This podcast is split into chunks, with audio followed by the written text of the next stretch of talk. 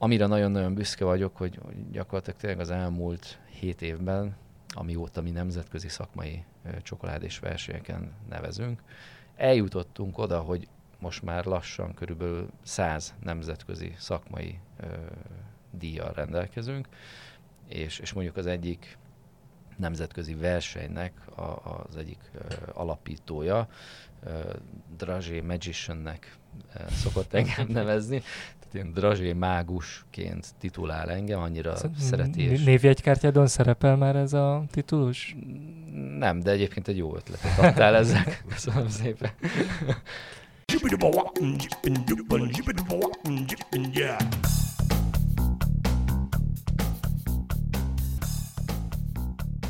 Üdvözlöm a hallgatókat, ez itt a 24.hu filéző podcastja. Én Inkei Bence vagyok, a műsorvezető társam Jankovics Márton. Sziasztok! Mai vendégünk pedig Mészáros Gábor, a ChocoMe csoki manufaktúra alapítója, vezetője.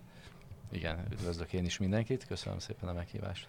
Mi is köszönjük, hogy eljöttél, és az első kérdés az mindjárt egy évfordulóhoz kapcsolódik, ez teljesen véletlenül alakult így, hogy most vettem észre, hogy most itt a beszélgetés hetében 50 éve mutatták be a Charlie és a Csoki gyár című filmnek az első filmet. Ebből már abban lett aztán később egy másik is, de az elsőt 50 éve mutatták be pont. Az a kérdés, hogy te gyerekként, ha nem tudnálunk, ez Magyarországon annyira nem volt még szerintem akkoriban a 70-es, 80-as években ez annyira ismert, de hogy te gyerekként álmodoztál-e ilyesmiről, hogy csoki gyárban legyen neked felnőtt korodban, vagy ott oda mehes, vagy bármi. Mennyire játszott ez fontos szerepet az életedben? Nem, nincsen nagyon-nagyon szoros kötelék a gyerekkoromban, vagy nem volt a csokoládéval kapcsolatban. Bár egyébként a gasztrómiához való kötődés az oda vezethető vissza, hogy szerintem legalábbis, hogy a szüleimnek volt egy gurmészak üzlete, amit a 86-7 körül nyitottak, tehát hogy még a rendszerváltás előtti időszakban. De akkor már lehetett. Kapni olyan jellegű különleges élelmiszereket, amik távolabbról is mondjuk oda vonzották a vevőket. Mi balassagyarmatiak vagyunk, és hát emlékszem rá, hogy Salgó-Tarján, Ból-Vácról, tehát ilyen 40-50 kilométeres távolságból jártak át hozzánk vásárolni az emberek, mert olyan jellegű élelmiszereket lehetett már akkoriban abban az üzletben megvásárolni, amit egy, hogy hívták, ilyen áfész üzletekben például nem, egyáltalán nem. Például? Hát most olyan jellegű dolgot fogok mondani, ami manapság egy olyan jellegű termék, ami nem számít különlegességnek, de mondjuk egy Milka csokoládét, vagy már akkoriban nálunk volt az a kis műanyag dobozos tejber is, ez a Müller által gyártott dolog, tehát hogy ami manapság már mindenhol kapható, de akkoriban ezek olyan különlegességnek számítottak, hogy ilyen távolságokat megtettek az emberek, meg nyilván olyan olívaolajak, amik mondjuk nem csak a Vénusz napraforgóolaj, tehát ilyen.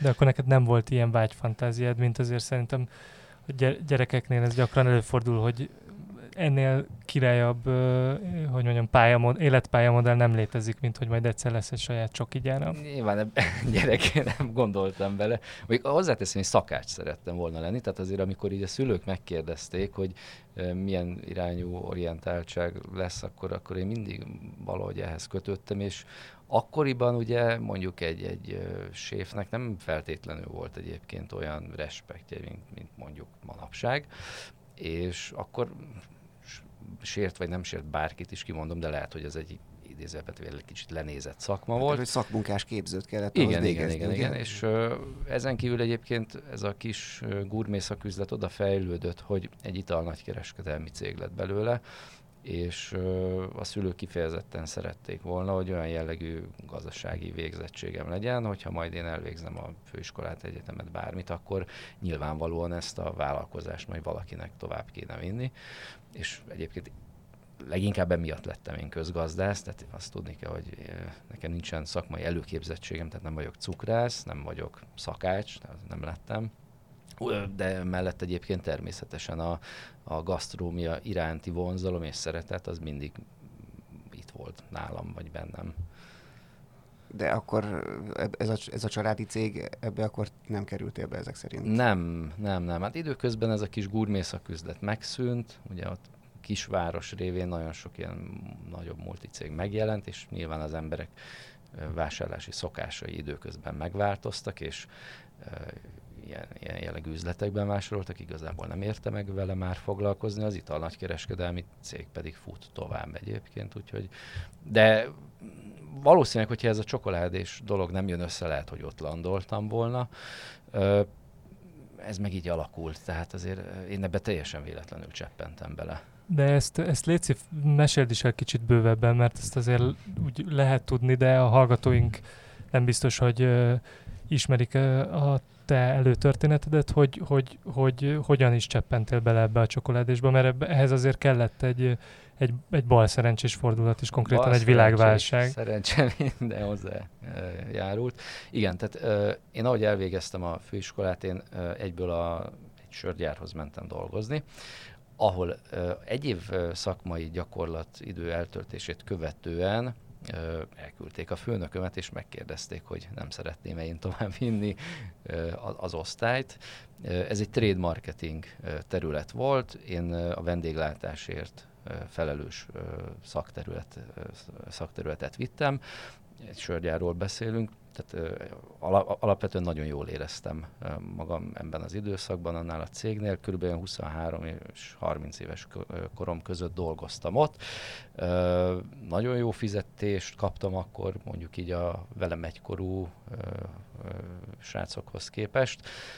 Mondjuk egy felelősségteljes munka volt, és abszolút elégedettek voltak egyébként velem folyamatosan, ilyen évvégi karácsonyi ünnepségek alkalmával mindig szoktak én mindenféle díjakat, meg nem tudom mit átadni, így a dolgozóknak, akkor is általában kaptam ilyet, és hát a 2008 őszi válság hatására egy elég komoly létszámleépítés történt a cégen belül, és ekkor kerültem én is ki a cégtől, azzal az indokkal, hogy most jobb pozíciót biztos, hogy nem tudnak nekem ajánlani, 7 éve ezt csinálom, ők azt gondolják rólam, hogy egyébként annál sokkal több van bennem, mint hogy még akár ezt csináljam húzamosabb ideig, és higgyem el, hogy ez csak előnyömre válhat, hogyha én... És végül is igazuk lett. És igen, tehát gondolkodtam azóta, igen, hogy adjak-e nekik részesedést a cégben. Nyilván ez csak vicc, de alapvetően ez egy kényszerpálya volt. Egyébként nagyon megviselt, tehát azért ezt el kell mondani, hogy tényleg így hetekig én ma abszolút magam alatt voltam. Nem is számított erre akkor ezek szerint? Nem, hát ez úgy délután 3-4-kor bejött a főnököm, és mondta, hogy menjek már be az irodába, valamit akar mondani. Tehát egyáltalán nem. Igazából az utolsó utáni pillanatig egyáltalán nem számítottam egyébként erre a dologra, és gyakorlatilag az utolsó perceimet töltöttem akkor a cégnél. És akkor nem is voltak ezelőtt neked ilyen vállalkozási terveid? Tehát ezután ebbe a kényszerhelyzetbe kezdtél el gondolkodni, hogy mit kéne csinálni? Nem, hát tök jó fizetés, tök jó munkakör, sörrel dolgozni, nálunk a sörivás ebédidő után megengedett volt, hiszen volt egy bár, egy berendezett bár a cégirodán belül, vendéglátásért voltam felelős, állandóan jöttünk, mentünk, éjszakai élet, állandóan söröztünk, tehát igazából így cégautó, mi kell más igazából, tehát teljesen jól éreztem magam, eszem ágában sem jutott elmenni a cégtől, és nyilvánvalóan a válság időszaknak köszönhetően nagyon nehéz volt munkát találni, hiszen jellemzően abban az időszakban, amit én észrevettem legalábbis, nem vettek föl a cégek külsős munkaerőt, hogyha volt is egy megüresedés, akkor mondjuk azt általában házon belülről oldották meg, ahogy én észrevettem, tehát nagyon-nagyon nehéz volt hasonló jellegű munkakörben elhelyezkednem.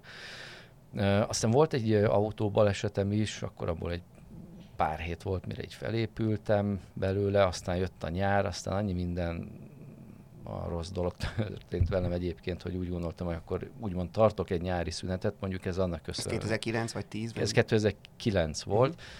Egyébként elég szép végkielégítés sikerült kialkudni, tehát ezért úgymond belefért, hogy azt gondoltam, hogy most már így a nyáron nem is erőltetem ezt a munkakeresést, mert az egyébként is egy úgymond holt szezonja ennek az iparágnak, és szeptembertől ettől kezdtem el újból munkát keresni, és rájöttem, hogy a helyzet gyakorlatilag változatlan, tehát nagyon nehéz lenne munkát találnom, és elkezdtem vállalkozásokon ötletelni. És nyilván egyébként, mivel nagyon-nagyon szeretem a gasztronómiát, meg mindig is ezt szerettem, és valamilyen szinten ebben dolgoztam, egy gasztronómiához köthető vállalkozás ötletén kezdtem el gondolkodni. Aztán persze nagyon hamar rájöttem, hogy ehhez nem lesz elegendő pénzem. Leginkább egyébként olyan jellegű street food kajárdában gondolkodtam, ami akkoriban egyáltalán nem volt, nem is létezett itthon ez a kategória. Egy ilyen táj jellegű, bemész, összeválogatod, egyébként van már itthon közben egy ilyen cég. Nagyon népszerű még hozzá. És akkoriban egyáltalán nem volt hasonló jellegű, aztán rájöttem egy kisebb költségkalkuláció után, hogy ez a végkielégítésre menni. Igen, tehát ugye ez számomra nem megy, anyagilag nem finanszírozható dolog, akkoriban egyáltalán nem volt lehetősége új induló vállalkozásnak hitelhez hozzájutni. Tehát itt tényleg én emlékszem rá, hogy akkoriban ezek a ilyen államcsőd közeli pletykák, meg ilyen jellegű dolgokat lehetett hallani, meg akkoriban emelkedett föl hirtelen, nem tudom, ilyen 250 forintról 320 forint körüli magasságokig az euróárfolyam, tehát aminek most nagyon örülnénk, de akkoriban ez egy váratlan esemény volt, és nagyon hamar rájöttem, hogy ez nem fog működni, de nem adtam föl, és újabb területeket így vizsgálgattam meg, hogy mi az, ami szóba jöhet. És igazából azért döntöttem leginkább a csokoládé mellett, mert miután megnéztem, hogy egy ilyen manufakturális körülmények között működő üzemnek milyen eszköz igénye, szükséglete van, és hogy lehet egy ilyen jellegű vállalkozást elindítani, akkor rájöttem, hogy gyakorlatilag ez mondjuk egy olyan terület lehet, ami mondjuk még az én saját magam finanszírozásával is megvalósítható. És akkor elkezdtem egy kicsit komolyabban beleásni magam ebbe a témába, hogy hogyan kell csokoládét készíteni. Tehát, hogy ezt úgy képzeljétek el, hogy tényleg teljesen új szakmát kellett megtanulnom. Egyáltalán nem értettem ahhoz, hogy hogyan kell csokoládét készíteni. Persze annyit tudtam nagyjából, hogy létezik az éttej és a fehér csokoládé, és a minőségi csokoládék azért az ét csokoládénál kezdődnek. Nagyjából ennyit tudtam egyébként erről a területről. Volt egyébként más alternatíva is a csokoládén kívül, ami komolyan szóba jött, vagy ez volt az egyetlen, ami a te háttereddel megvalósítható?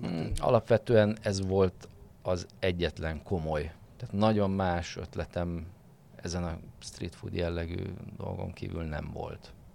Tehát igazából mivel... És akkor úgy éreztem ősszel, hogy ebben nagyon gyorsan bele kell fogni. Azt tudtam, hogy a karácsonyi szezonról úgymond már így lecsúszik az ember. Szerettem volna húsvétre egyébként az indulást összekalapálni. Ez nem jött össze, tehát azért így elég maximalista vagyok, és nem szerettem volna egy félkész brandet, nem volt megfelelő még a weboldal, nem alakult ki pontosan a termékkoncepció, sem a csomagolás, úgyhogy inkább csúsztattam a dolgot, és akkor így 2010 június 21-én egy ilyen kánikula hőhullám kellős közepén, amikor ilyen 38 fokos hőség tombolt, gyakorlatilag azon a napon indítottam el a weboldalt, és lett publikus a dolog, és lehetett rendelni nálam csokoládét. És ez a beletanulás, amit mondasz, hogy ezt így akkor felnőtt fejjel kellett elkezdened, ez hogy néz ki azon túl, hogy elolvasom a Csokoládé nevű Wikipédia oldalt, és esetleg megveszek egy-két könyvet, hogy mentél külföldre nézni, szóval így valódi csoki üzemeket, vagy akár Magyarországon, nem tudom milyen állapotban volt akkor, hány csoki manufaktúra létezett egyáltalán itthon?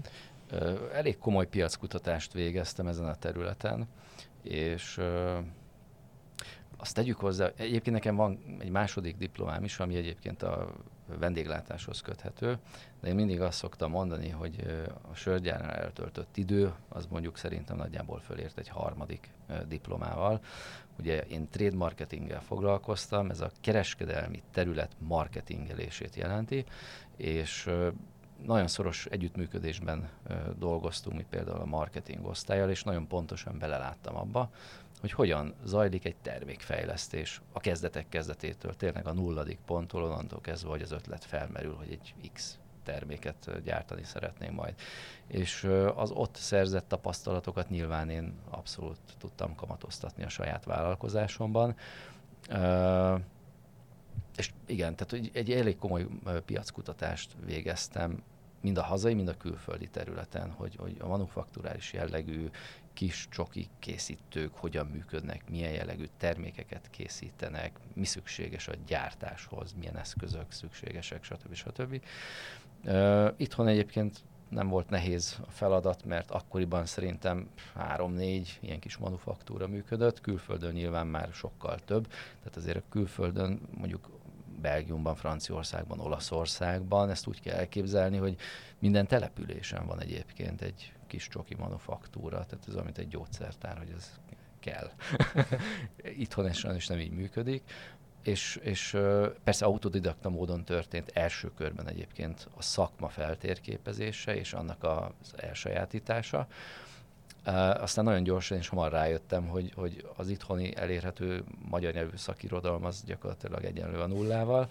Aztán elkezdtem külföldi weboldalakon információhoz hozzájutni, YouTube csatornán, vagy ilyen különböző csatornákon a csokoládé alapjaival kapcsolatos információkat elsajátítani, de azért úgy éreztem, hogy ez nem tökéletes, és nem hoztam ki ebből úgymond a maximumot, és akkor az egyik csokoládé beszállítóm, az egyik csokoládé alapanyagunknak az importőre segített abban, hogy Belgiumba kijussak egy nagyon híres és nagyon neves belga csokoládékészítő mesterhez ilyen csokoládés kurzusra, és ez volt az első olyan komolyabb lépés, ami abba az irányba terelte egyébként itt a sorsunkat, hogy ez egy abszolút minőségi csokoládékészítő műhelyé váljon. Ez természetesen a maga tanulási folyamat nem állt meg. Voltak olyan évek, amikor egyébben 2-3 alkalommal is részt vettem különböző ilyen csokoládés szakmai kurzusokon, jellemzően Belgiumban, Franciaországban, illetve Olaszországban. És nyelveket kellett ehhez? Angol nyelven is, igen, tehát vannak dedikált, nem tudom, francia, német, angol nyelvű kurzusok, és akkor ezekre így be lehet jelentkezni. Hát én az angolt beszélem olyan szinten, tehát sajnos egyébként a franciát nem, ami mondjuk a csokoládés szakmai nyelv a világon, tehát hogy igazából ugye mind a belga, mind a francia régió nevezhető szerintem így a minőségi csokoládékészítésnek a központjának. Svájc. Ők teljesen más jellegű csokoládét készítenek, jó minőségű csokoládét, de ők inkább ezt a nagyon teljes és nagyon édes, ez a klasszikus alpesi típusú csokoládé, ami hozzáteszem nekem nem tartozik egyébként a kedvenceim közé.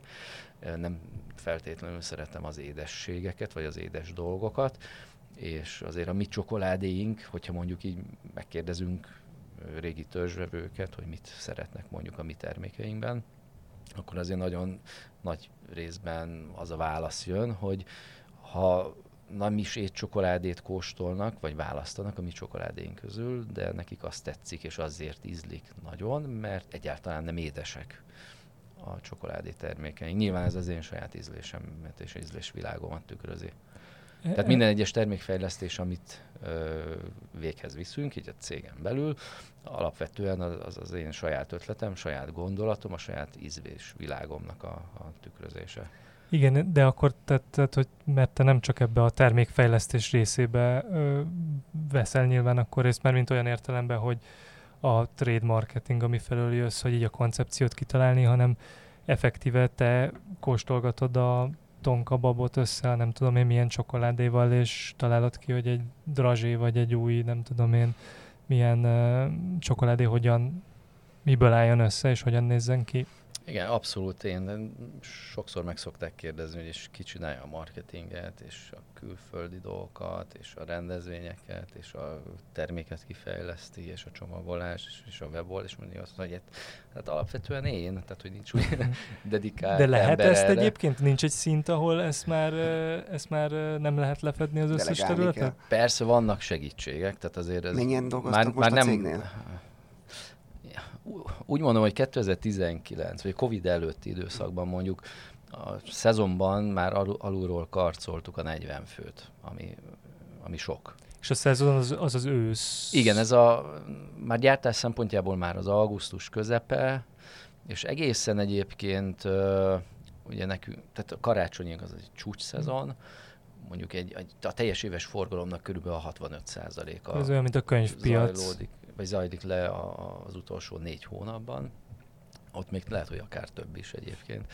És akkor ugye a január az még mindig erős, mert gyakorlatilag minden partnerünknél nulla a készlet, akkor utána jön egy Valentin nap, majd következik egy nőnap, majd jön a húsvét, akkor utána van egy pici visszaesés, akkor a június még egyébként, a június eleje azért szokott még relatíve jó lenni, erős lenni, mert pedagógusnap, ballagás, évzárók, stb.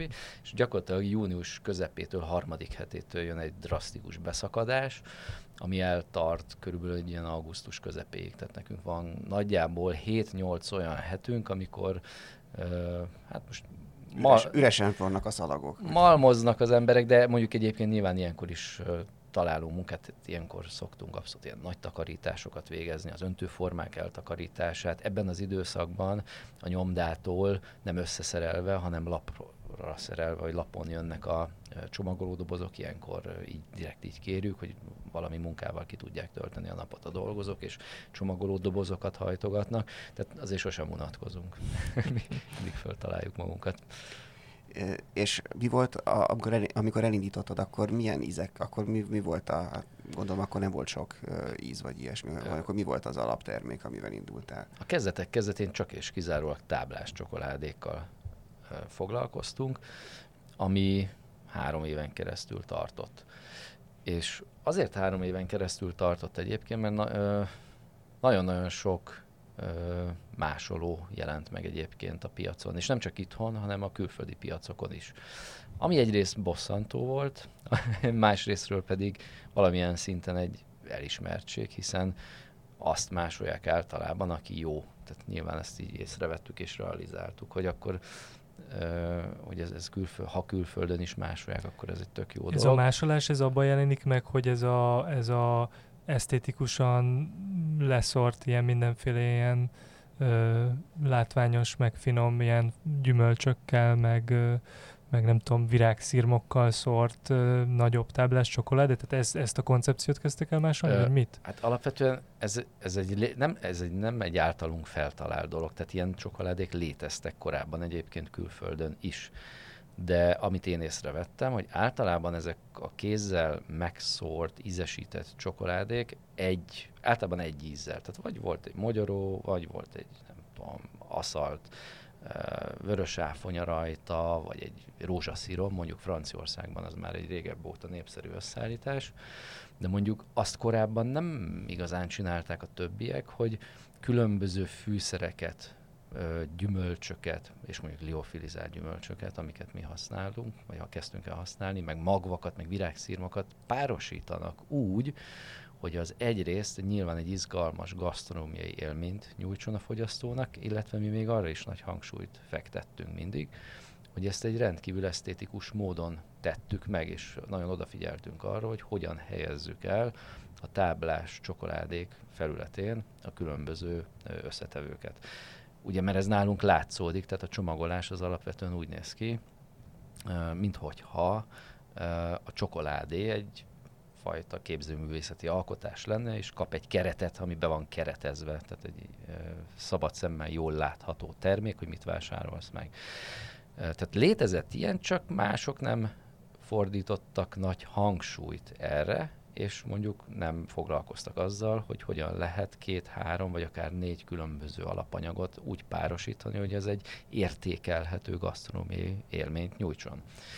És igen, tehát egyrészt a csomagolás részről kezdtek el minket utánozni, tehát nagyon sok olyan csomagolás megjelent, ami túlságosan hasonlított a mi elképzelésünkre, illetve elkezdtek mások is így különböző módon díszíteni, ízesíteni csokoládékat, mint mi. Tehát azért ennyire szemmel láthatóan hasonló dolog nem volt korábban.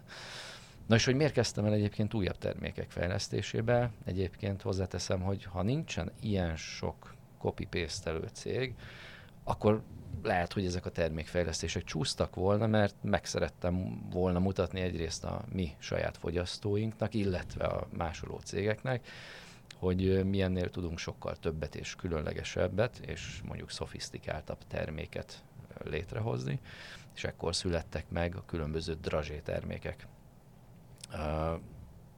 Nyilván körbe jártam azt, hogy akár itthon, akár külföldön milyen drazsé jellegű termékeket lehet kapni.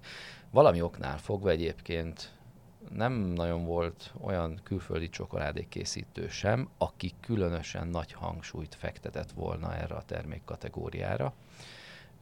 Általában tényleg annyiban kimerültek a dolgok, hogy mogyorót drazsíroztak étcsokival, mandulát tejcsokoládéval, vagy fordítva, de igazából nem volt jellemző az, hogy egy komolyabb, szofisztikáltabb ízkombinációkból álló drazsé összeállítás készüljön, és én ezen a vonalon indultam el, és amire nagyon-nagyon büszke vagyok, hogy gyakorlatilag tényleg az elmúlt 7 évben, amióta mi nemzetközi szakmai csokoládés versenyeken nevezünk, eljutottunk oda, hogy most már lassan körülbelül 100 nemzetközi szakmai díjjal rendelkezünk, és mondjuk az egyik nemzetközi versenynek az egyik alapítója, Drazsé Magiciannek szokott engem nevezni, tehát ilyen drazsé mágusként titulál engem, annyira szereti. Névjegykártyádon szerepel már ez a titulus? Nem, de egyébként egy jó ötletet adtál ezzel. Köszönöm szépen. Tehát így szokott titulálni és nevezni, és nagyon-nagyon örül neki, hogy így felbukkantunk, mert tényleg azt mondta nekem itt több alkalommal személyesen is egy ilyen díját adó során, hogy egészen elképesztő, hogy milyen ötletes ízeket és különleges drazsé termékeket szoktunk alkotni. És akkor ezeket mind te találod ki általában? Így van. Tehát minden egyes termékfejlesztés nek van egy magja, és ez lehet egy csokoládé alapanyag, ez lehet egy fűszer, ez lehet egy gyümölcs, és akkor mindig e köré épül a termékfejlesztés. Nagyon sok időt szokott általában igénybe venni egy ilyen jellegű dolog. Ez mondjuk általában fél év, de van, amikor ez több idő is. Tehát, hogy mire az a nagyon sok idő egyébként, mire fejben megszületik, és fejben összerakod, és megalkotod, az alkotó részeket összehozod. Nem az szokott egyébként sok időt igénybe venni, hogy fizikailag elkészítsed a drazsé terméket. Tehát azért az esetek nagyon nagy részében már fejben eldől, hogy mi az, ami működik, mi működhet. Persze voltak már meglepetések, tehát hogy mondjuk 2 különböző alapanyag ízharmóniája nem feltétlenül úgy jött elő, mint ahogy azt mondjuk mi elképzeltük. Itt volt olyan eset, hogy akár egy éven keresztül is elhúzódott így ennek a terméknek a fejlesztése. Egyébként az egyik legnépszerűbb termékünk született meg így, de szerintem már legalább a 20. variáció volt, mire ez így kialakult. Elmondod, melyikről van szó, csak hogy a hallgatók is? Van egy olyan drazsé termékünk, ő itt, közben én úgy hoztam belőle nektek mintákat.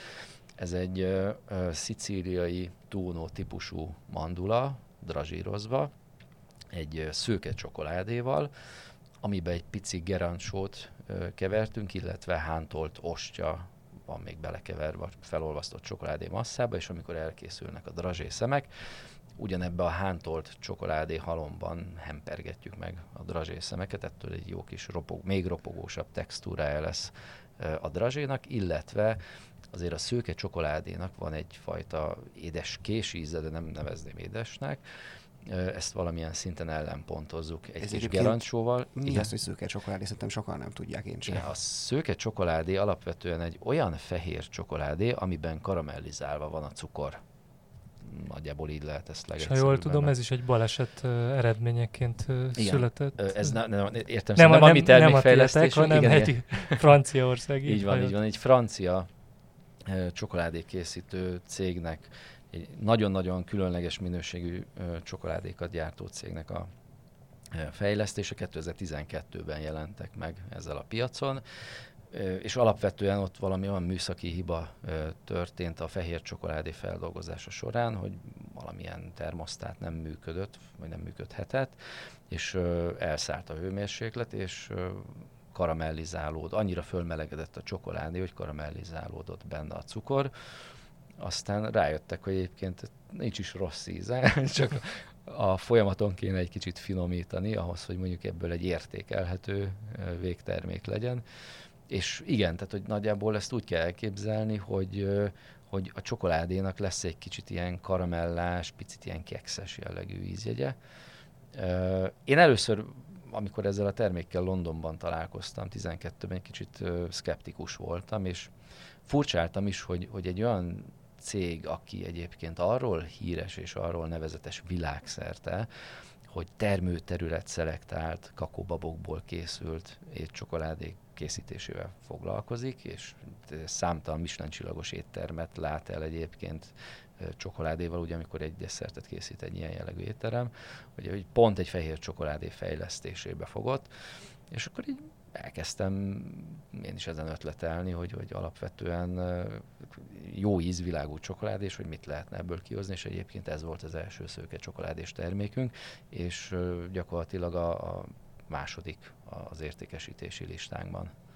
És ahogy az előbb elmondtad ezt a drazsét, hogy mi van benne, ezek tényleg már olyanok, hogy már így kimondva is ilyen összefut az ember szájában a nyál, de nyilván nem a szavakon múlik a dolog, de az a kérdésem, hogy min múlik leginkább szerinted? Tehát az alapanyagok számítanak a leginkább, vagy egy olyan eljárás? Nyilván azt tudjuk, hogy az esztétika a ChocoMe-nél is sokat számít, de hát mégiscsak alapvetően, amit az ember a szájába vesz, az ízek számítanak igazán, de abban mi a meghatározó? A megfelelő alapanyagoknak az összeválogatása, és itt a megfelelő arányoknak a használata. Szerintem ezt így lehet a legegyszerűbben megfogalmazni. És amit mondtál, hogy az esztétikum is számít, tehát a csomagolás is számít, ezt én abszolút aláírom. Nem véletlen egyébként, hogy az összes csokoládénk csomagolása hát sok esetben legalább annyi ideig tart ezeknek a tervezése, mint magának a terméknek a megalkotása. Tehát nagyon nagy hangsúlyt fektetünk az esztétikumra, ami nem véletlen, hiszen a csokoládéinkat egy olyan jellegű ajándékként is pozícionáljuk, ami így önmagában is egyfajta kis gesztusértékű ajándék tud lenni. És hogyha úgy tekintesz erre a termékre, mint egy szimpla csokoládé, és mondjuk ilyen 3000 forint körül összegért tudod megvásárolni, akkor persze nem egy olcsó termék, nagyon drága. Viszont ha úgy közelíted meg, hogy ez egy olyan különleges minőséget, egyedi különleges alapanyagokból összeállított minőséget képviselő csokoládétermék, ami egy rendkívül esztétikus csomagolásban jelenik meg, és egyfajta ajándéktár is tud lenni, 3000 forintért, az már nem drága, mert 3000 forint körüli összegért igazán különleges, kiemelkedő minőségű ajándékterméket nem nagyon tudsz találni. Persze egy palack bor mondjuk még konkurálhat, vagy a kettő akár ki is egészítheti egymást, de igazából most 3000 forintért olyan hú de nagy virágcsokrot sem tudsz vásárolni, meg nem tudom, plüsmacit talán, vagy nem tudom, igazából nehéz 3000 forint körüli értékért olyan ajándékot vásárolni, amire a megajándékozott azt mondja, hogy hűha. És ezt te amúgy, amikor kitaláltad ezt, hogy jó, akkor legyen csoki, mert amúgy is erre van csak kezdőtőkéd, akkor ezt a piaci részt így végig is gondoltad? Pontosan. Vagy ez téged is meglepett kicsit, hogy ez mennyire működőképes ez a történet? Abszolút tudatos volt a termékfejlesztésnek ezen része. Tehát én egy olyan, tehát tudtam nagyon jól, hogy én nem fogok tudni konkurálni egy olyan jellegű tömeggyártóval, aki mögött multicég áll, óriás befektetéssel, tőkével, gépsorokkal, tehát hogy én ezzel nem tudok versenyezni. Tehát én kézzel készült csokoládé szegmensben nekem egy olyan különlegeset, egyedit kell alkotni, ami kitölt egyfajta piaci rést. És mennyire létezett ez a kézzel készített csokoládé manufaktúra, ez a fogalom itthon 2009-10 körül? Akkoriban talán 4 csokoládékészítő volt jelen, aztán egyébként így a csokoládé importőr visszajelzése alapján akkoriban, amikor a ChocoMe elindult, és nagy sikere lett, és jó hírneve, akkor gyakorlatilag azt mondták, hogy minden héten úgy jelentkeztek emberek, hogy hát ők is szeretnének csokoládéval foglalkozni, és valami hasonlót szeretnének, mint a ChocoMe.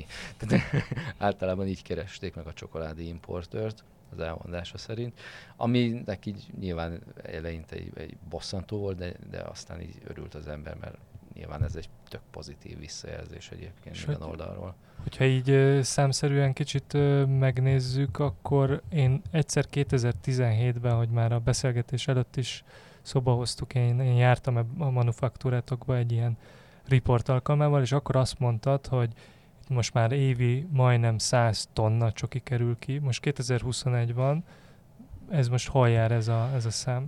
Jó memóriád. Újra olvastam. Igazából azt kell mondjam, hogy tehát Covid előtt, az 19 év végén ilyen 120-30 tonna között jártunk. Most a Covid az hozott egy olyan évet, hogy nálunk volt egy 40%-os visszaesés, ami egy nagyon drasztikus volumen. Ez egyébként abból adódik leginkább, hogy az egyik vevő partnerünk egy az egyben kiesett. Mi 21 nemzetközi repülőtéren voltunk jelen duty free üzletekben. 19 februárjában rendeltek, 20 februárjában rendeltek utoljára ezek a duty free üzletek, és csak 15 hónappal később 2021 tavaszán rendeltek újból, tehát ilyen szinten állt be ugye a légi közlekedés. És egyébként 2019-ben például a duty free szegmens adta a teljes árbevételünk 27%-át. És nyilván ez a forgalom egy az egyben kiesett, és ezen kívül a lockdownoknak köszönhetően, meg annak köszönhetően, hogy az emberek kevesebbet vásároltak, kevesebb interakció alakult ki. Nem ajándékoztak, nem találkoztak személyesen annyit, így van más emberekkel, barátokkal, rokonokkal. Tehát mindenhol nyilván ez minden piacot érintett, nem csak a magyar piacot, mindenhol volt egy kis visszaesés. Mi azt látjuk egyébként, hogy most 21-ben kezd normalizálódni a dolog, és most már egészen optimistán merünk egyébként előre tekinteni. Újból veszünk vissza olyan kollégákat, akiktől megváltunk, vagy hát közös megegyezéssel ugye elhagytak minket, mert a biztosabb utat választották, de én nagyon örülök annak, hogy kezd újra verbuválódni a csapat. Egyébként pont a 19-es év volt az, amikor azt éreztem, hogy végre valahára sok éves munkának köszönhetően összeállt egy olyan csapat, aki tényleg most már mindenki fél szavakból érti egymást, mindenki tudja, hogy mi a feladata, minden egyes területnek van egy felelőse, és most kis túlzással, ha én be sem megyek, akkor is működik minden, tehát azért tényleg már elmertem menni úgy 2 hét szabadságra, akár külföldre is, hogy tudtam nagyon jól, hogy minden flottul fog működni, és abszolút nem idegesítettem magam azon, hogy mi történik vajon otthon, hát hiszen 2000 kilométer távolságban nyaralok. Na most ugye amikor föl vagyunk készülve már kapacitással, szakképzett munkaerővel, gépekkel, mindennel, és jön egy ilyen jellegű dolog, hát ez egy elég masszív hátbaszúrás volt, és nyilván ez egy borzasztó rossz érzés, hogy mindez a dolog, amit itt évek alatt felépítettünk, gyakorlatilag széthullott, és ha nem is nulláról kell most újra kezdeni, de azért nyilván megint egy plusz munka, plusz energia, plusz erőfeszítés. Igen, nyilván egyébként sok budapesti belvárosi éttermes örülne, ha csak 40%-ot csökkent volna a forgalma a tavalyi évben.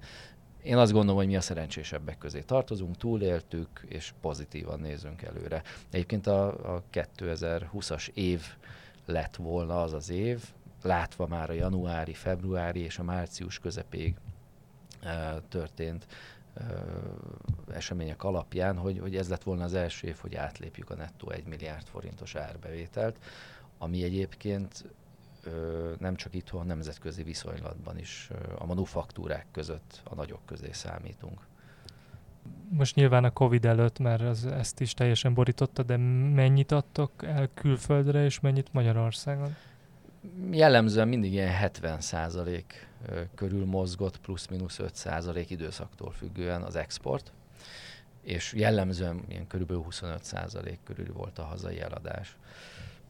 Ez most így 2021-ben egy picit eltolódott, inkább a 80%-hoz közelít az exportunk, mert itthon is nagyon sok hazai partnert elveszítettünk. Jellemzően olyan partnerekről beszélek, akik masszívan ki voltak téve a turizmusnak, és ugye most ez megszűnt. Azt látom egyébként, hogyha itt beindul egyébként a nemzetközi turizmus, akkor jellemzően egyébként számíthatunk havi komolyabb, nagyobb rendelésekre a repülőterektől, de nyilvánvalóan ez egy lépcsőzetes visszaépülés lesz. Azzal a duty free üzletlánccal, akivel mi dolgozunk, ők úgy látják, hogy 2025-26-ra fog visszaállni csak az a forgalom, ami 2019-ben megtörtént. Tehát ez egy szép fokozatos, lassú visszaépülés lesz. És egyébként a repülőtereken kívül még külföldön még hova szállítotok elsősorban? Egyébként úgy nagyságrendileg 20 országba exportálunk csokoládét, több kontinensre, tehát Japántól Kanadáig, arab országokba, és itt azért Európában elmondható, hogy kevesebb azon országok száma, ahová nem szállítunk, mint ahova igen. És mindenhol jellemzően egyébként gurmészaküzletekbe, csokoládészakboltokba, borszaküzletekbe, virágüzletekbe, ajándéküzletekbe, valami furcsoknál fogva Ausztriában például nagyon sok gyógyszertárban jelen vagyunk, mert ott ilyen reform jellegű élelmiszereket is értékesítenek. Ezért nem kapta meg a gyógyszerminősítést. Ez tényleg engem is meglepett egyébként, amikor erről beszélgettünk a külföldi partnerrel. Úgyhogy nyilván korábban nagyon sok szállodában jelen voltunk. Egyrészt így szobabekészítésként a vendégek kaptak egy kis apróságot, ajándékot, vagy a szállodákhoz tartozó ilyen szuvenírshopban, ajándéküzletben is elérhetőek voltunk. Nem tudom, hogy mennyire van neked még szükség bármekkora akaraterőre ahhoz, hogy ne csapd el a gyomrodat, hogyha kipróbáld ezeket a saját termékeidet, vagy pedig ezzel már évek óta egy ilyen sima munkaként tekintesz, és nem ez nem probléma. Nem esel kísértésbe, igen, amikor beszabadulsz? Hát azt tudni kell, hogy ugye amikor egy terméket fejlesztünk, akkor nagyon sokat kóstolok. De az egy úgymond nehéz időszak abból a szempontból, hogy ha mondjuk tudom, hogy aznap sokat fogok kóstolni, akkor mondjuk csak egy minimálisat reggelizek, és csak sósat, és alapvetően a csokoládé kóstolás közben azért elég durván el lehet telítődni, és ilyenkor ilyen általában ropit szoktam. Tehát, hogy igazából nem vagy éhes, de valami sósra vágysz, és ropit vagy ilyen sajtos ostya, vagy nem tudom, hogy hívják ezeket, tehát ilyen jellegű dolgokat szoktam csak enni. Egyébként a saját termékeimet általában nem szoktam kóstolni, kivéve, ha esetleg külföldi rendezvényen részt veszünk, és amikor nincs idő elmenni a rendezvény során ebédelni, akkor nyilván belecsipegetek mondjuk a mi saját termékeinkbe, és gyakran előfordul, hogy egy-egy saját termék megkóstolása, vagy újrakóstolása között eltelik akár fél év is, és ekkor így mindig rádöbbenek, hogy azt a mindenit milyen finom. Tehát, és ilyenkor jut eszembe az, hogy az a vásárló, az a fogyasztó, akit mondjuk így megkóstoltatunk a rendezvény során, és életében először találkozik vele, hogy ő milyen ízorgiát élvezhet, mert aki mondjuk első alkalommal és még soha nem kóstolta a mi csokoládénkat, mert így tök jól látni egyébként azt, hogy a pult túloldalán a fogyasztók tényleg elolvadnak, összeesnek, sikítoznak, azonnal fényképezkednek velünk a csokoládékkal, tehát ez egy borzasztó jó visszajelzés, ezt nagyon szeretem, és mindig szerettem így eseményeken, rendezvényeken részt venni, tehát így általában én is ekkor szoktam így utókóstolni, vagy visszakóstolni a saját csokoládéinkat. Egyébként meg nagyon sok csokoládét szoktam külföldön vásárolni, amikor külföldön járok, hogy lássam, tapasztaljam azt, hogy más nemzetközi csokoládékészítő milyen trendeket követ, mit alkotnak.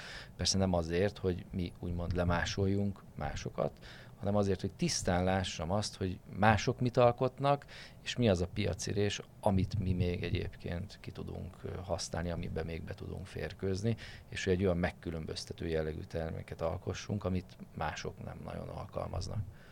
És akkor említetted, hogy hát az export teszi ki a forgalmatok nagy részét, de akkor akár ilyen nagy csoki kultúrájú országokban is, mint én is egyszer Erasmusos fél éven voltam Belgiumban, és ott láttam, hogy ott hát a csoki az egészen komoly része a csokiszökőkút, a kirakatokba, a sétálóutcákon, meg mindent, tehát tényleg mindenhol jelen van. Meg egy ilyen másik ilyen kis futó személyes tapasztaltam, hogy egyszer majdnem, mikor egy ilyen nyaraláson voltunk a családommal, egész Észak-Umbriában nem sikerült szállást kapni, mert kiderült, hogy a Perugiai Csoki Fesztivált akkor tartják, és hogy így a környező településeken minden létező szállás le volt foglalva, mert arra érkeztek a világ minden tájáról. És hogy nyilván ez egy egész más dimenziója, mint ahogy mi itthon kezeljük a csokit, hogy beslattyogunk a boltba sokszor, és akkor veszünk egy tábla csokoládét, hogy ennek egy ilyen sokkal szélesebb kultúrája van, de hogy lehet ezekkel versenyezni, vagy meg lehet ezekbe is a részt találni, tehát akár ilyen belga, vagy olasz, vagy francia, amit mondtál, piacokon? Abszolút, tehát nagyon sokan mondták már így pozitív visszajelzésként a részemre, hogy igazából azt gondolják, hogy én azért vagyok sikeres, nem csak itthon, hanem külföldön is, mert nem cukrász végzettségem van, nincs szakmai előképesítésem, és teljesen más oldalról közelítem meg a csokoládét, mint a terméket. Tehát, hogy én elsősorban a termékfejlesztés során mindig a sales és a marketing oldalról közelítem meg, és ahhoz készítem hozzá az ízeket. És valószínűleg... Tehát, hogy mi az, ami különleges? Igen, hogy mi az, amivel eladható lesz a csokoládé, amit mondjuk meg szeretnék alkotni, vagy találjak egy olyan fűszert, vagy egy olyan fűszer és csokoládé kombinációt, amivel még így nem találkoztam, és nyilván ennek a kommunikációs lehetőségét meglovagolva próbáljuk meg ezt a terméket eladni. Nyilván minden egyes új termékfejlesztéssel nevezünk nemzetközi szakmai csokoládés versenyeken, hiszen az egy abszolút pozitív visszajelzés, és egy olyan visszajelzés, ami tényleg a föld összes bolygóján kommunikálható és eladható. Tehát országában. Igen. Tehát alapvetően azok a csokoládés szakmai versenyek, ahol mi nevezni szoktunk, azok olyan nemzetközi elismertséggel és hírnévvel rendelkeznek, hogy ez Dél-Amerikától kezdve Japánon át, Ausztráliában és Európa összes országában mindenhol elismerik mind szakmai versenyek és az ott szerzett eredményeket. Látunk itt egy lekvárt, vagy dzsemet is a termékek, hozott termékek között. Ez egy mennyire új irány, és miért gondoltad úgy, hogy a csokoládén túl is van élet? Hát ez egy Covid szülte kényszertermékfejlesztés, ha lehet így fogalmazni. Nagyon sok liofilizált mangóport rendeltünk az egyik töltött csokoládénkhoz, ami egyrészt egy ilyen karamell alapú töltelék, fagyasztott mangó pürével és liofilizált mangó porral is ízesítve. Ezért van egy nagyon-nagyon intenzív mangó íze ennek a csokoládénak.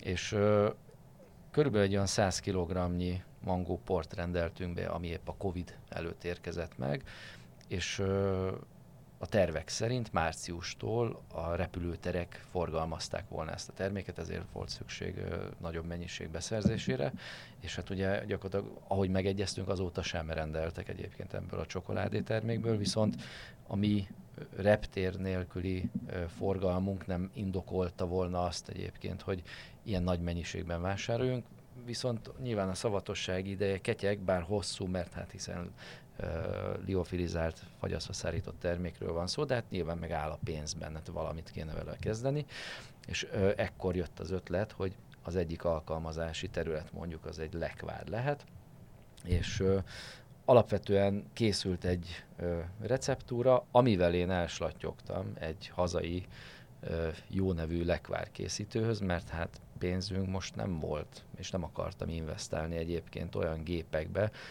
amivel mondjuk nagyobb mennyiségben főzhető és mondjuk palackba tölthető a lekvár, és gyakorlatilag megkértem, hogy ezzel a receptúrával, illetve hát az ő szakmai hozzájárulásával, ha van még bármi módosítani való, akkor csináljon nekünk bérmunkába egy lekvárt, és alapvetően így született meg a mangó-ananász lekvárunk, ami egyébként, megmondom őszintén, nem várt sikert hozott, tehát olyan mennyiségben adtunk el április közepe óta ebből a termékből, hogy azonnal úgy is döntöttem, hogy akkor ki is bővítjük a lekvár választékunkat, és szeptembertől érkezünk egy, szerintem ennél sokkal izgalmasabb, mert hát hiszen ez egy kényszerszülte termék volt, de itt már egy olyan jellegű ízzel és ízpárosítással, ami abszolút egyedülálló a lekvár piacon. Egyébként ez egy málna és yuzu kombináció lesz, ez egy japán citrusféle. Én nem találkoztam még málna yuzu lekvárral. Nekem egyébként az egyik kedvenc ízpárosításom, mi már használjuk ezt egy gyümölcs zselé készítése során, és ott háromféle ízvilágú gyümölcs zselé van lemártva csokoládéval, és egy dobozba csomagolva. És nekem a három íz közül ez a málna yuzu kombó az, ami az abszolút kedvencem, és így gyakorlatilag nem volt kérdés, hogy ezt megpróbáljuk átültetni egy lekvárba, és akkor készültek próbafőzetek, és egyébként felhasználva a korábbi gyümölcs zselé készítésünk tapasztalatait, ami egyébként nagyon hasonlít a lekvár készítésre, gyakorlatilag nagyon hasonló alapanyagarányokkal készítettük el ezt a málna-júzu kombinációs lekvárt, és fantasztikus, tényleg abszolút egyedi és páratlan ízvilággal rendelkezik. Így a végéhez közeledve már így lassan lejár az időnk, de még én egy témát mindenképp szeretnék behozni, ami így a lekvárok után kicsit így hirtelen váltásnak tűnhet, hogy lehetett olvasni az elmúlt években is ugye sokféle cikket a klímaváltozás hatásairól, és ebbe időnként a csokoládé jövője is előkerül, hogy az, ahogy ezek a területek, ami a csokoládéfának a termőterülete, az ahogy változik, vagy ahogy szárazabbá válik, vagy megváltozik ott az ökoszisztéma, úgy a csokoládé is veszélybe kerülhet, riogatták ezek a cikkek az olvasóikat, hogy ők is meg fogják érezni a szokásaikon ennek a következményeit. Nyilván ennél durvább módja is lehetnek, de hogy ezt te, mint aki így benne vagy ebbe a műfajba, hogy látod, vagy van erről egyáltalán a szakmán belül bármiféle párbeszéd? Természetesen van valóság alapja, és valós a probléma. De azért azt tudni kell, hogy most vannak kakóbab termelő vidékek, területek, és vannak ilyen országok, akik erre mondjuk hangsúlyt fektetnek. De amit én látok és amit én tapasztalok, hogy vannak a kakaóövnek nevezett, ahol a kakaó megterem, ez jellemzően egyébként a rák és a bakterítő közötti terület. Tehát vannak olyan országok, ahol szintén alkalmas egyébként a klíma arra, hogy kakaófát nevelgessenek, és kakó termő területté váljanak, vagy válhassanak. De ez egy nagyon, hogy mondjam, ilyen sziszifuszi munka egyébként kakót termelni. Tehát például Peruban és Kolumbiában is nagyon sok olyan terület van, ahol lehetne egyébként kakófákat nevelni, de sokkal jobb pénzt kapnak nyilván a kokacserjékért cserébe. És nyilván ezért foglalkoznak ilyen jövedelmezőbb termékeknek, vagy növényeknek a termesztésével. Én azt mondom, hogy mindig egy döntés kérdése, és mindig inkább egy ilyen politikai döntés kérdése, hogy egy adott ország mondjuk mivel foglalkozik. Én emlékszem egyébként, amikor nagyon-nagyon kicsi gyerek voltam, akkor szinte az összes banán fürtön mindig szokott lenni ugye egy címke, és azon mindig rajta volt, hogy Santa Lucia. Tehát, hogy szinte az összes banán onnan érkezett. Nekem volt szerencsém 2017-ben eljutni, mint kakaótermő vidékre, Santa Luciába, ahol egyébként egy szakmai úton vettünk részt, meg egy szakmai filmet forgattunk magáról a csokoládékészítésnek azon részéről, ami a termőterületeken zajlik. Ez fent van a weboldalunkon, meg a YouTube csatornánkon is. És megdöbbenve tapasztaltam, hogy Santa Lucián alig van banán. És gyakorlatilag ott mondták a helyiek, hogy Hát ez gyakorlatilag egy politikai döntés volt, mert alapvetően mindenki elkezdett a környéken banánnal foglalkozni, nagyobb országok, nagyobb termőterületekkel, nyilván a nagyobb mennyiségnek köszönhetően jobb árat tudtak adni a nagy felvásárlóknak, és igazából nekik már nem érte meg egyébként a banánnal foglalkozni, azokat szépen kiirtották, és akkor elkezdtek kakaót, mangót, meg más egyéb trópusi növényeket ültetni, és azoknak a nevelésével foglalkozni. Tehát nyilvánvalóan, mivel ez nem egy túlságosan jövedelmező üzletág a termő oldalon, vagy a termelő oldalon, ezért nem feltétlenül szívesen foglalkoznak vele az emberek. Egyébként a minőség ezért jó az, ha valaki mondjuk minőségi csokoládét vásárol, és minőségi kakóbabból készült csokoládét vásárol, mert nyilvánvalóan ezeknek az embereknek a munkáját és az életét támogatja ezzel. Hogyha, tehát azok a kakóbabok, amikből a mi csokoládéink készülnek, jóval magasabb piaci áron kerülnek felvásárlásra, mint a tömeggyártásból származó csokoládék kakóbabjai. Ezáltal nyilvánvalóan ezeket az embereket támogatjuk, és nyilvánvalóan ezeknek az embereknek hosszú távon érdeke lesz az, hogy ők továbbra is a minőségi kakóbab termeléssel foglalkozzanak, hiszen ez egy hosszan fenntartható, jövedelmező életmódot jelent nekik. Ha nem vásárolunk minőségi kakóbabból készült csokoládét, akkor ezeknek az embereknek okafogyottá válik egyébként a munkájuk, tehát nem fűződik hozzájuk szoros érdekük, és akkor lehet, hogy ők is elkezdenek igen kokacserjel, termesztéssel, vagy bármi mással foglalkozni. A múlt legutóbbi vendégünk a Sárközi Ákos volt, aki ugye séf, és ő azt mondta, hogy azért ő szívesen beugrik néha a McDonald's-be is, ezért tőled is azt kérdezem, hogy te mennyire vagy ilyen szempontból válogatós, hogy most már hogy a csokoládéról van szó, van esetleg ilyen bűnös élvezetként, így mondjuk itt egy gyerekkorod óta, tibi csoki vagy sportszelet, amihez még mai napig ragaszkodsz, vagy pedig itt már szigorúan csak a minőség. A prémium kategóriában mozogsz. Hát azért azt alapvetően tudni kell, hogy én nagyon szeretek főzni a mai napig otthon, tehát hogy én ha hazaérkezem, én mindig főzök, mert az egy olyan jellegű tevékenység, ami engem kikapcsol. Rendkívül szeretem azt, amikor mondjuk hétvégén vendégek érkeznek hozzánk, és akkor ott terül-terül asztalkán van, bár ez általában 1-1,5 napos előkészület, aktív előkészületet jelent, de akár 10-15-20 embert is szeretek így kiszolgálni sok fogással és sok különleges finomsággal. Otthon mi mindig nagyon különleges minőségű alapanyagokból készítünk, és nagyon odafigyelünk egyébként arra, hogy milyen forrásból származó alapanyagokkal dolgozom a konyhában, és hogy ez egy minőséget képviseljen. De ugyanúgy nekem is vannak nyilvánvalóan olyan rossz régi berögződések, hogy igen. Tehát mondjuk én kifejezetten mondjuk nem szeretem a McDonald's-ot. Valahogy az ottani szószok olyan hatást keltenek benne, vagy nem tudom, még egy nap múlva is egyébként. Olyan furcsa érzés van bennem, de ha már a gyors kajáldáról van szó, akkor mondjuk inkább a csirkés, vagy ha nagyon hamburgeres, akkor inkább a Burger King, mert ott legalább tesznek paradicsomot a hamburgerekbe. Én nem is tudom, múltkor meglepődtem, tehát tényleg szó szerint évente 1-2 alkalommal szoktam McDonald's-ban étkezni, és 10 hamburgerből 2-ben van paradicsom. Miért? Tehát, hogy annyira szárazak, hogy számomra lehetetlenek ezek a hamburgerek. És csokiból nincs ilyen? Ami régi... Twix, mondjuk, vagy Snickers néha.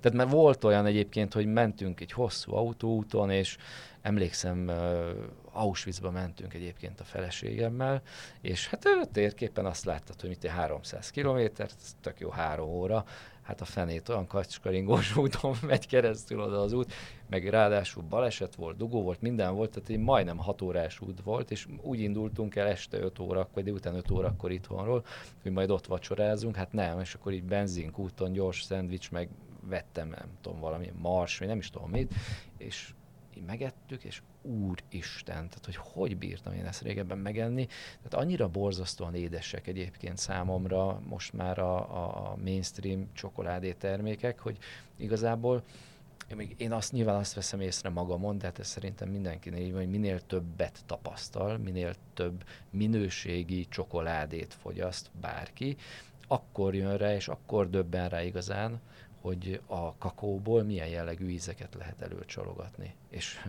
nagyon szomorú egyébként, hogy sok esetben a cukorral próbálják meg általában édesíteni és ízesíteni a csokoládét, holott egy megfelelő gondos eljárással a kakóbabokból akár a fermentálás, a szárítás és a pörkölés során olyan ízeket lehet egyébként előcsalogatni, hogy sok esetben így döbbenten tapasztalom én is azt, hogy úristen, hát ezt mégis hogy csinálták.